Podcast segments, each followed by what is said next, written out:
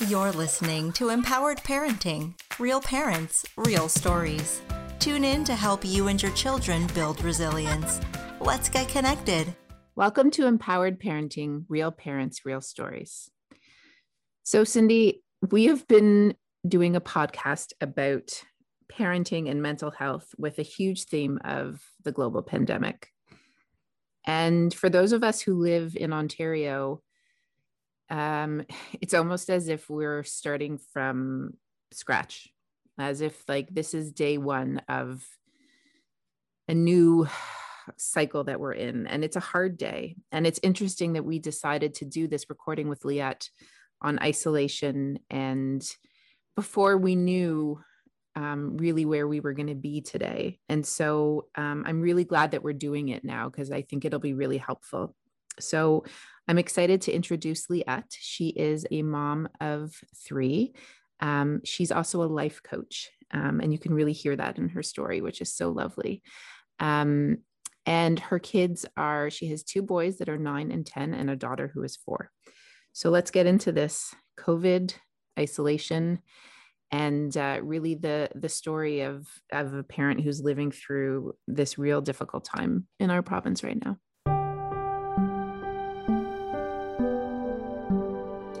Liette, thank you so much for joining us today. Um, here we are. What are we? We're April 15th. We are well already over a year of this pandemic. We thought it would be important to circle back to the topic uh, in, in kind of a specific way, because certainly what I'm feeling with, you know, somewhat with my own family, but definitely with my clients, stress levels for all different reasons are so high. But we're going to look specifically, I think, at this theme of isolation in COVID. And so, Liette, I'm, I'm going to just turn the floor right to you and ask you about how the experience of isolation in covid has impacted you and or your family in whichever way you define this isolation so first of all thank you for having me it's sure. really nice to be able to connect with fellow parents who are obviously going through such similar struggles as we all are a year into this madness um, i think it's a great question because isolation does mean very different things to different people. And weirdly enough, it's interesting for me to talk about this now based on the fact that I have literally just come out of a 14 day isolation due to a case in my daughter's cohort at school. So we had not, in the year leading up to this, had to deal with a full 14 day isolation uh, until now. And so I now see it from different perspectives because that kind of isolation actually was so much harder than I, I guess, imagined it to be. Because I thought, well, we're kind of all in isolation anyway. Does it really make a difference that we can't walk to the park or walk in our area? You know, we're at home, we can go in the backyard, we can do our usual stuff that we've mostly been doing before online schooling, I work from home, and so on. But actually, just in terms of that kind of isolation, I found it very, very challenging. I just felt completely trapped. And I think from a mental health perspective, for me, a person who's extroverted and outgoing, and just to be able to go for a walk and like say hi to the neighbors on the way to the park means so much to me. And I think we all know that now so much more to really appreciate very menial and regular things. The other thing, though, I would say is that I think my kids are struggling, yet I see that they fully have embraced this understanding of this COVID life. Like my four year old will talk about when we're out of isolation or when COVID is over, she can have her friends over for a play date or she can go for a sleepover to her grandparents. And I find it so like gut wrenchingly sad that that is her reality. But I'm quite also impressed by their resilience to just get on with it. Now, of course, I'll just be candid here. There are a lot of big feelings in my house. Um, we're a big feeling kind of family. However, COVID has taken our big feelings to another level. And I'm not just talking about the children. Like, I go from zero to 10 super quickly in terms of raising my voice. in terms of feeling frustrated and annoyed with anything and everyone. And so, that for me in this lockdown, isolation, whatever you want to call it, I would say it's not even my children's behavior, it's the shock at how difficult I'm finding it to control and manage my emotions. And I'll just say one more thing like, with, um, you know, we speak about, I've heard about these topics coming up more and more self regulation when it comes to the children right? They've gone back to school and maybe there's behavioral issues and things like that. I've started to hear these little, these little uh, phrases coming out. And the term self-regulation, I feel as an adult, there's so much pressure on me to self-regulate and be able to show my children that that you know so they can learn by example but i'm struggling with self-regulation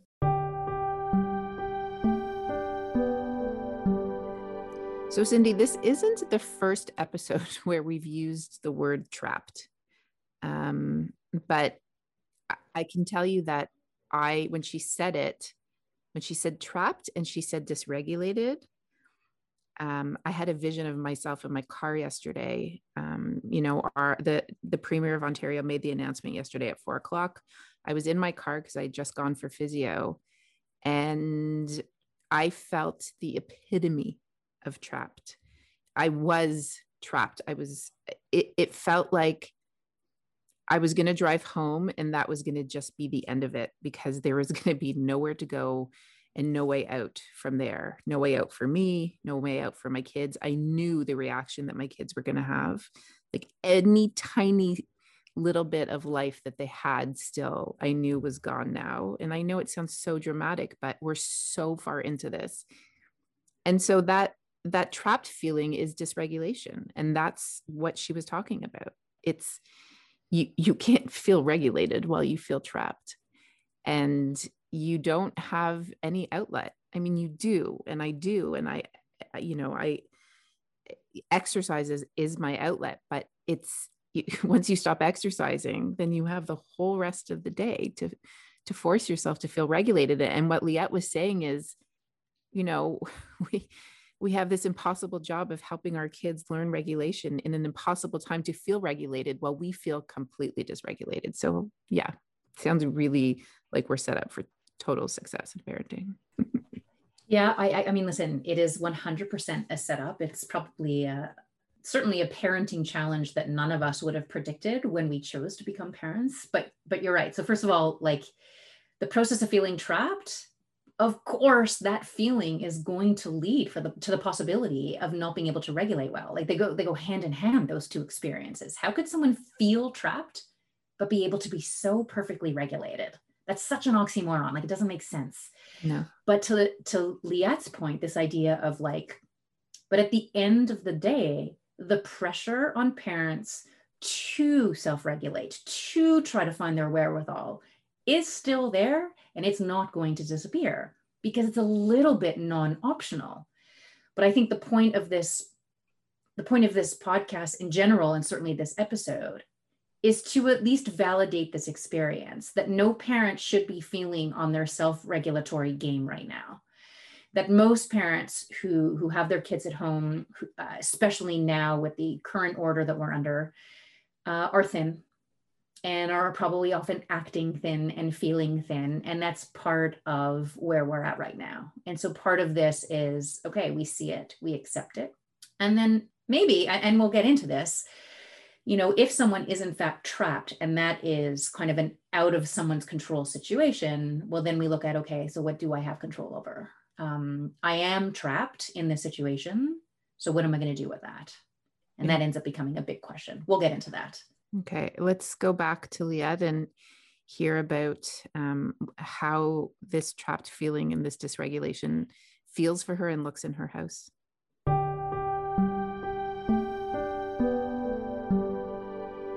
Want to go back to what you said. I'm quoting you, you know, particularly in those 14 days where you guys were in like strict quarantine, feeling completely trapped.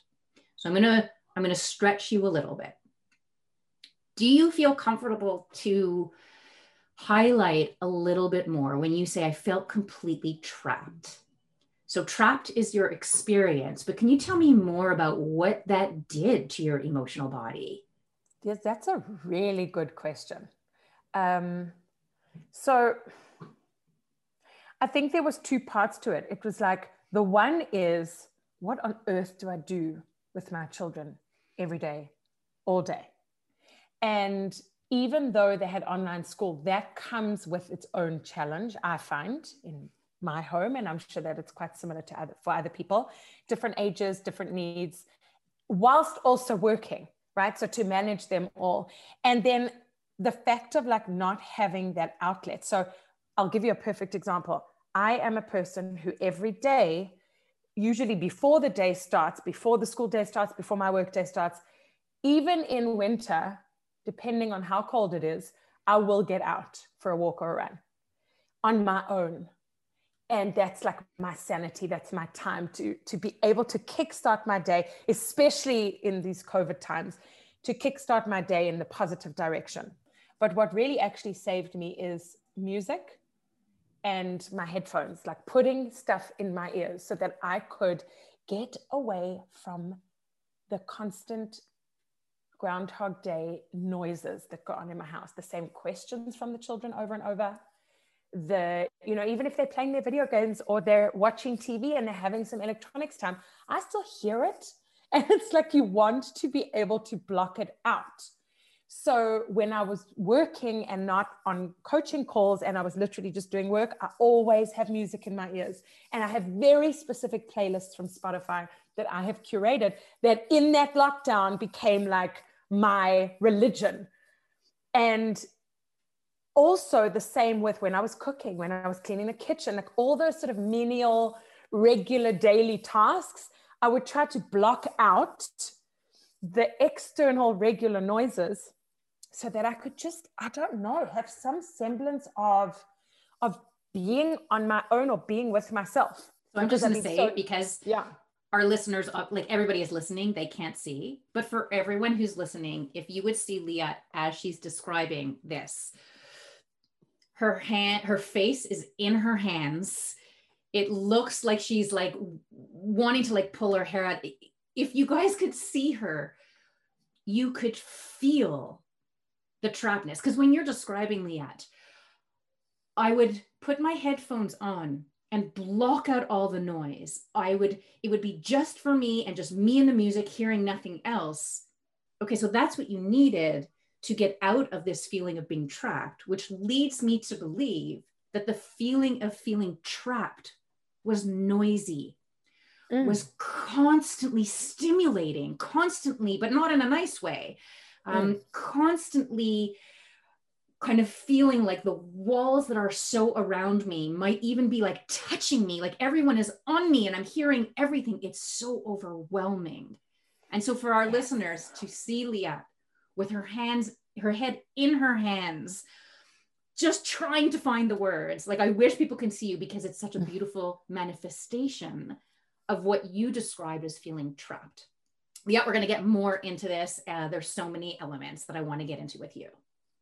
I, I was just going to say one more thing. Thank you for bringing my, I guess, my feelings really to light as you see me experiencing it again. But one thing I've noticed, and funnily enough, it feels like it's a common thing that I've heard from some friends lately, is that we're all sick of each other, the people in our homes I'm talking about. And now this doesn't mean that we don't love each other and we don't care for each other. It just means we are a little bit tired of each other's everything because we have been together, quarantining or not. It's still, it's just the same a lot of the same conversations, a lot of the same feelings, a lot of the same experiences. I mean, okay, movie night again, or you know, it's dinner time, lunchtime again. It's all it's just the same the same things over and over and that's hard. You know, I think that that is why a lot of families are being additionally tested because there's no outlet.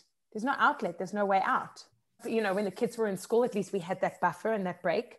But in right now, there isn't much, there isn't much of a break. And I will say it's compounded by, I was thinking about this, it's compounded by the fact that we are now in the spring.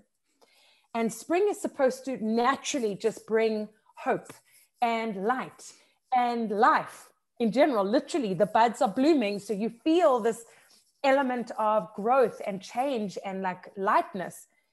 And so we expected that with COVID, I think, after winter. It was like, we're going to get through this lockdown in winter, winter break, however many weeks, I think it was seven weeks that we were, we were out of school, started going back. And then I think most of our minds were thinking, it's okay. We're going to, you know, spring is coming. Spring is coming and we're going to see the light. And literally the exact opposite has happened.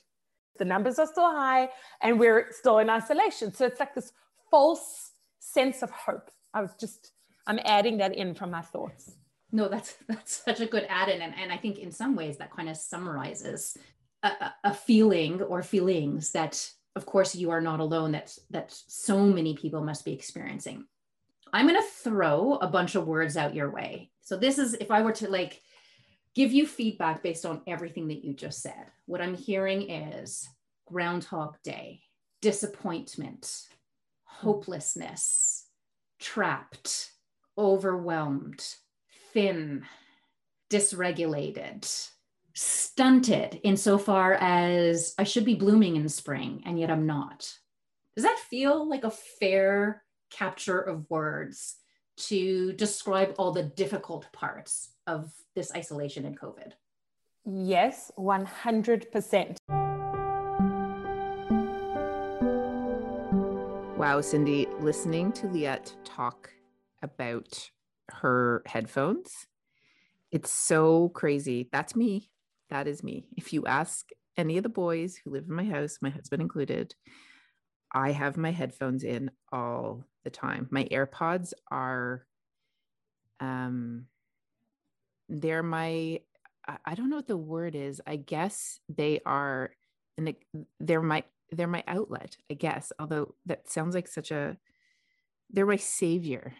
Um, well, I think I, you know, it's funny when Liette was talking, I actually was thinking about you because two things she said made me think of you like wholeheartedly. One is when she talked about, particularly during her quarantine time, when she couldn't even go out for a run. And I was thinking, oh my God, Elisa, if someone took away your exercise, and then so I thought, like, God, that must be resonating with you. And yeah. then the headphones, like the earbuds, a hundred percent. And I think yeah.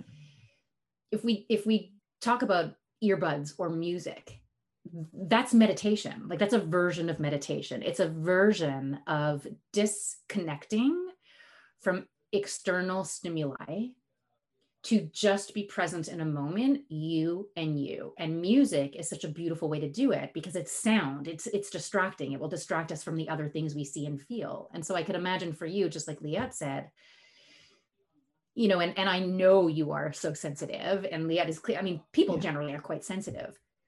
To need to block out the noise the no, even feeling overwhelmed is a noisy feeling. It's like prickly and and and constant stimulation and it's not comfortable.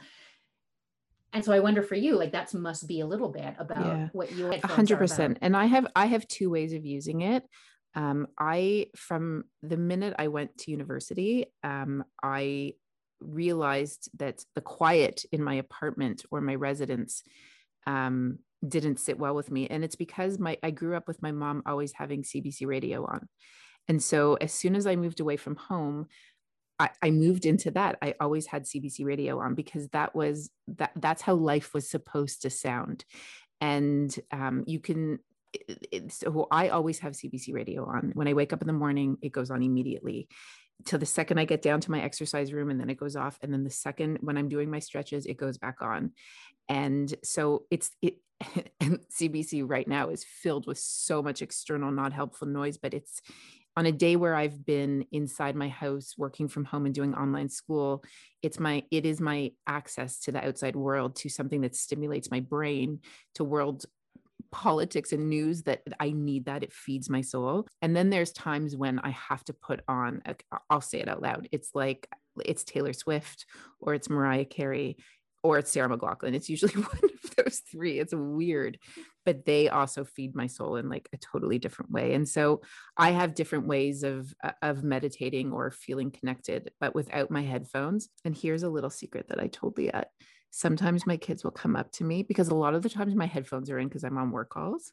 And sometimes my kids will come up to me and ask me if I'm on a call, and I'll say yes. And the answer is 100% no. but, well, that's that's totally honest and fair.